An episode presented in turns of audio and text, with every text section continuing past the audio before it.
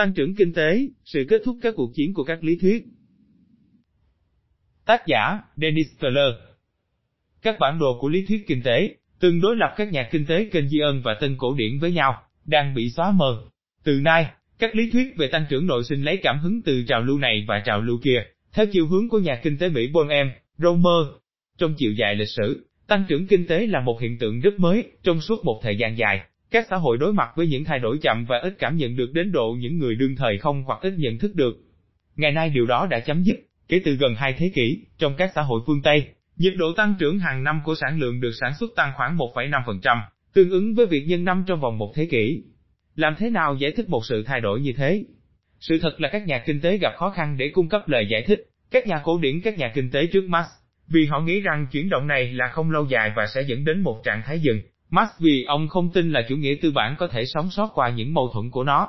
Keynes và SCHUMPETR vì họ ngại rằng những xu hướng suy thoái của chủ nghĩa tư bản cuối cùng sẽ thắng thế, do thiếu sự phối hợp theo tác giả đầu, và do sự suy sụp của tinh thần kinh doanh theo tác giả sau. Quả thực là những cuộc đại khủng hoảng của các năm 1872 và 1930 và các cuộc chiến tranh khiến cho chuyển động dài hạn của tăng trưởng kinh tế thành hỗn độn và bất định. Vì thế, không gì đáng ngạc nhiên khi các nhà kinh tế chỉ nghiêm túc bắt tay vào phân tích hiện tượng tăng trưởng kinh tế khá muộn màng, trong nửa sau của thế kỷ 20. Salo, tiến bộ kỹ thuật sản sinh tăng trưởng năm 1956, nhà kinh tế Mỹ Robert Salo giải Nobel 1987, đề xuất một lý thuyết giải thích sự tăng trưởng kinh tế gây được tiếng vang lớn. Theo ông, về thực chất, tăng trưởng giống với môn đua xe thể thao, sẽ cần có nhiên liệu tư bản và một vận động viên lao động, nhưng điều đó không đủ để thắng cuộc đua. Tất nhiên, để tăng tốc độ, nhiệt độ tăng trưởng, có thể nhấn bàn đạp và tiêu hao nhiên liệu nhiều hơn. Nhưng ai cũng biết là quá một mức nhất định, gia tăng của tiêu dùng này không làm tăng tốc độ. Tương tự như thế đối với nền kinh tế, để làm tăng nhiệt độ tăng trưởng, ta có thể đầu tư, nhưng khi đầu tư càng tăng thì sản lượng tăng thêm mà nó cho phép thu về được. Năng suất cận biên theo biệt ngữ của các nhà kinh tế, ngày càng ít đi. Đến một lúc vận tốc đạt được không còn tăng thêm được nữa. Ngoại trừ hình dung rằng ta có thể cải tiến hiệu năng của động cơ, đó là vai trò của tiến bộ kỹ thuật mà trong dài hạn là yếu tố duy nhất có khả năng làm gia tăng, hay có thể là một sụt giảm của nhiệt độ tăng trưởng kinh tế. Nhiệt độ tăng trưởng xa lâu nói đến độ dốc của đường tăng trưởng, trong dài hạn là kết quả của gia tăng của dân số và của nhiệt độ của tiến bộ kỹ thuật. Người ta có thể ra mặt chế nhạo phân tích này về tăng trưởng mà, về thực chất, không phân tích gì hết, tiến bộ kỹ thuật là một yếu tố bên ngoài, không biết từ đâu đến cũng như vì lý do nào nhiệt độ của nó có thể thay đổi. Nhưng mô hình này dẫn đến một kết luận rõ ràng và mang một thông điệp lạc quan, chả nên bỏ công đầu tư quá nhiều, và đầu tư và do đó là tiết kiệm, và tiền trả cho tiết kiệm phải tiến theo nhịp độ của đường tăng trưởng. Thông điệp là, các nước chậm chân có một kiểu ác chủ bài vì họ có thể hy vọng thấy tăng trưởng của mình tăng tốc khi ngày càng làm chủ tiến bộ kỹ thuật được các nước đi trước sử dụng. Quá trình đuổi kịp này cho phép họ, trong một khoảng thời gian, đi nhanh hơn các nước đã đi trước, cho đến lúc đạt đến cùng một tiến bộ kỹ thuật với các nước đi trước. Trong thời kỳ đuổi kịp này, các nước có thể đẩy nhanh và mạnh đầu tư, bơm thêm tư bản vào cho phép họ lựa chọn một đường tăng trưởng dốc hơn, một con đường tắt để đuổi kịp các nước khác.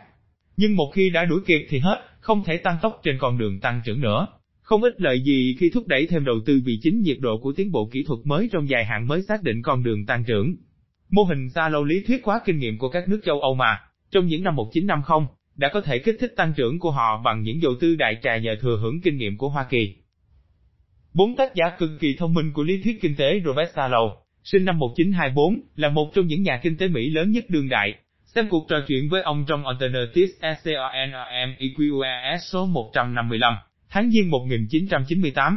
Huy chương John Busplack, dành cho một nhà kinh tế dưới 40 tuổi năm 1961, Chủ tịch Hội Kinh tế Mỹ năm 1979 và giải Nobel Kinh tế năm 1987. Ông tuyên bố, tôi từng là một nhà kinh tế kênh di ân trước khi trở thành nhà kinh tế tân cổ điển và vẫn là một kênh di ân. Kenneth Arrow, sinh năm 1921, là một tác giả cực kỳ thông minh khác của lý thuyết kinh tế, huy chương John Busplack năm 1958, Chủ tịch Hội Kinh tế Mỹ năm 1973 và giải Nobel Kinh tế, cùng với John Hicks năm 1973. Ông từng giảng dạy tại STANDFORD, California, tiếp đến tại Harvard trước khi trở về STANDFORD. Đặc biệt, ông đã chứng minh, cùng với GRARDDEBREU, bằng toán học trực giác của WALRAS, tự do cạnh tranh dẫn đến một cân bằng chung tối ưu. Paul Romer, sinh năm 1951, từng là giáo sư Đại học Chicago. Robert E. Lucas cũng giảng dạy ở đây, rồi ở Đại học STANDSORD từ năm 1995. Ông cũng là thành viên của ban quản trị Hội Kinh tế Mỹ. Bố ông là thượng nghị sĩ Dân Chủ, bang Colorado và Romer nói là ông gọi điện trao đổi mỗi tuần một hai lần với bố để kết nối với thế giới thực tế. Robert E. Lucas, sinh năm 1937, được giải Nobel năm 1995 vì những công trình về các dự kiến duy lý. Ông cho rằng, trong lĩnh vực chính sách kinh tế, sự can thiệp của chính phủ bao giờ cũng tai hại. Tuy nhiên phải thừa nhận rằng giải thích này là hơi thô. Như vậy, tiến bộ kỹ thuật này, mà với xa lâu là từ trên trời rơi xuống, từ đâu đến?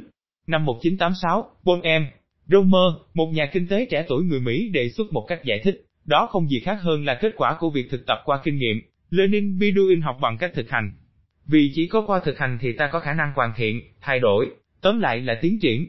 Hiển nhiên là Romer đẩy một cánh cửa đã mở, ông khám phá lại một phân tích nổi tiếng của Kenneth Arrow, một nhà kinh tế Mỹ khác, giải Nobel 1972 vì những phân tích của ông về lý thuyết phúc lợi, có từ năm 1962, và dựa đặc biệt trên việc là hầu hết những thay đổi kỹ thuật trong các cách sản xuất đều ra đời từ sự quan sát cụ thể kinh nghiệm sản xuất, từ bí quyết của những người trên thực địa. Nói cách khác, tiến bộ kỹ thuật có nhiều khả năng là quan trọng khi nền kinh tế càng phát triển, vì những cơ hội hoàn thiện và thay đổi được nhân bội. Trong lĩnh vực tăng trưởng cũng thế, hiệu ứng ma thiêu có hiệu lực, vì mọi kẻ có, thì sẽ được cho thêm mà nên dư dật, còn kẻ không có, thì đều có cũng bị giật mất. MT 25, 29. Trái với Salo, Romer đề xuất ý cho rằng chính bản thân tăng trưởng sinh ra tiến bộ kỹ thuật, chứ không phải ngược lại, có nghĩa rằng nguồn gốc của tăng trưởng là nội sinh và tăng trưởng phụ thuộc vào vận tốc đã đạt được. Như vậy, để nói rằng những cách biệt giữa các quốc gia, thay vì được thu hẹp, có thể có xu hướng doãn ra thêm. Romer, tăng trưởng phụ thuộc vào đầu tư và thực tập qua kinh nghiệm đó không phải là hệ quả duy nhất của mô hình Romer. Từ nay, tăng trưởng phụ thuộc dựa vào đầu tư dựa vào tri thức thụ đắc qua kinh nghiệm. Romer nhấn mạnh là đầu tư càng tăng thì tri thức cũng có khả năng tăng cùng. Do đó, đối với một quốc gia, đầu tư trở thành một thách thức trung tâm, trong khi với xa lâu sụt giảm của năng suất cận biên của tư bản được đầu tư khiến cho việc đầu tư thêm trở thành kém hấp dẫn thì đối với Romer, sự kết hợp của đầu tư và kiến thức thụ đắc qua kinh nghiệm ngăn cản sụt giảm này. Do đó trong một nền kinh tế thị trường, để có được nhiều tăng trưởng hơn, phải đẩy mạnh đầu tư bằng tiết kiệm có thêm trước đó. Romer gặp lại niềm tin xưa của các nhà kinh tế cổ điển, tiết kiệm phải có trước đầu tư gì nếu không thì sẽ không tài trợ cho đầu tư được. Keynes đã dành cuộc đời mình để chống lại ý tưởng này, tiết kiệm là hệ quả của hoạt động kinh tế chứ không phải là một điều kiện tiên quyết. Do đó khuyến khích tiết kiệm, trong một trường hợp Keynes, là kiềm hãm đầu tư, và trong một trường hợp khác Romer là tăng tốc đầu tư. Can thiệp công cộng có thể là một điều tốt nhưng trong khi đối với các nhà cổ điển, niềm tin trên phục vụ cho một cách nhìn tự do chủ nghĩa về nền kinh tế, bàn tay vô hình biến những lợi ích riêng thành sự giàu có tập thể, thì đối với Romer sự việc phức tạp hơn. Thật vậy, quá trình nổi tiếng này của sự tích lũy tri thức qua kinh nghiệm tác động đến toàn bộ nền kinh tế chứ không chỉ riêng trên các doanh nghiệp nơi nó ra đời. Nói cách khác, bí quyết sở đắc ở Apple cho phép các nhà tin học tự mình khởi nghiệp, đó là điều tốt cho cộng đồng, nhưng không nhất thiết tốt cho Apple. Các nhà kinh tế gọi sự tách biệt này giữa lợi ích riêng và lợi ích tập thể là hiệu ứng bên ngoài. Và họ nhấn mạnh rằng duy chỉ có nhà nước mới hòa giải hai lợi ích này với nhau được bằng cách khuyến khích hay ràng buộc các doanh nghiệp chọn một ứng xử thuận lợi cho lợi ích tập thể. Tuy được thiết kế trong môi trường tận cổ điển, cung luôn luôn tìm được đủ cầu để tiêu dùng sản phẩm, không phải tiêu trường mà chính các nhân tố sản xuất mới ràng buộc tăng trưởng. Phân tích của lý thuyết tăng trưởng nội sinh dẫn đến những hình thức can thiệp đặc thù. Hình thức thứ nhất, can thiệp vào việc đào tạo nhân lực. Vì nếu Romer nhấn mạnh đến kinh nghiệm tích lũy được qua thực tập thì sự đào tạo cũng có thể mang lại những kết quả tương tự. Người được đào tạo sẽ có khả năng sử dụng những công cụ mới, thậm chí tham gia cải tiến chúng. Chính Robert Lucas một giả Nobel khác, năm 1995, vì những công trình của ông về các dự kiến duy lý, đã khai phá chủ đề này theo hướng của những phân tích về vốn con người. Tất nhiên, người được đào tạo thụ hưởng thành quả của sự đào tạo vì chuyên môn cao hơn thường cũng nhận được thù lao cao hơn.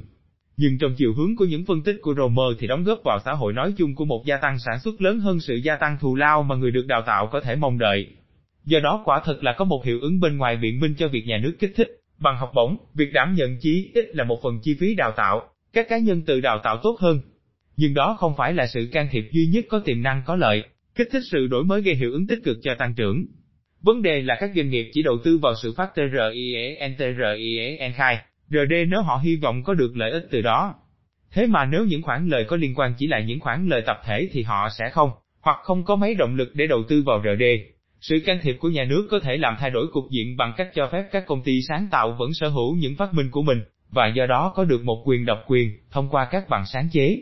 SCHUMVETR từng nhấn mạnh là chủ nghĩa tư bản tiến triển và hoạt động nhờ sự cạnh tranh không hoàn hảo bảo đảm cho các công ty được trọng thưởng vì những nỗ lực đổi mới của mình. Romer và cả V A, G, H, I, O, N lẫn B, how it, tìm lại và phát triển trực giác này khi nhấn mạnh vai trò thiết yếu của quyền lực công cộng trong việc tài trợ và bảo vệ nghiên CUVHAT triển. Vả lại, hai tác giả sau cùng cho rằng hết đổi mới này sẽ có đổi mới khác. Một phát minh của một công ty khiến cho những phát minh trước đó của một công ty khác trở thành lỗi thời và rằng quyền lực độc quyền do các bằng sáng chế mang lại chỉ có tính tạm thời và không ngăn cản sự cạnh tranh. Đó đơn giản là một sự cạnh tranh theo kiểu động, bằng sáng tạo, chứ không theo kiểu tỉnh, bằng giá cả. Sự kết thúc của các cuộc chiến trong chiến hào. Như ta thấy, các lý thuyết về tăng trưởng nội sinh đã xóa nhòa bản đồ về lý thuyết kinh tế thông dụng. Theo truyền thống, lý thuyết này đối lập các nhà kênh di ân với các nhà tân cổ điển. Các nhà kinh tế kênh di ân nhấn mạnh đến những khó khăn, thậm chí là sự bất khả, của việc phối hợp S-anti tiền khởi trong nền kinh tế thị trường. Điều này khiến cho sự can thiệp chỉnh sửa của nhà nước là chính đáng. Trái lại, các nhà kinh tế tân cổ điển nhấn mạnh rằng các cơ chế thị trường cho phép phân bổ tốt nhất những nguồn lực hiện có và đảm bảo một tính hiệu quả tối đa. Thế mà các lý thuyết về tăng trưởng nội sinh lấy cảm hứng từ cả hai trào lưu lớn trên. Các lý thuyết này lấy lại từ trường phái đầu ý cho rằng cầu không thành vấn đề, có nhiều tiết kiệm hơn cho phép đầu tư nhiều hơn, do đó sẽ có nhiều tăng trưởng hơn. Các lý thuyết này cũng lấy lại từ trường phái sao ý cho rằng nếu không có sự can thiệp của nhà nước, nền kinh tế sẽ hoạt động dưới mức tiềm năng của nó và cần phải bổ sung các cơ chế thị trường. Có lẽ có thể còn đi xa hơn nữa theo cùng chiều hướng ấy và chỉ ra rằng các cơ sở hạ tầng công, sự tồn tại của một nền hành chính hiệu quả và có năng lực, sự xã hội hóa các chi tiêu về y tế cũng là những hình thức có ích cho tăng trưởng. Nhưng hiển nhiên là cảm hứng nhị nguyên trên cho thấy là lý thuyết kinh tế đương đại bắt đầu thoát ra khỏi các cuộc chiến trong chiến hào và để tính đến những xã hội phức hợp, nó cần phải vượt qua những đối lập xưa.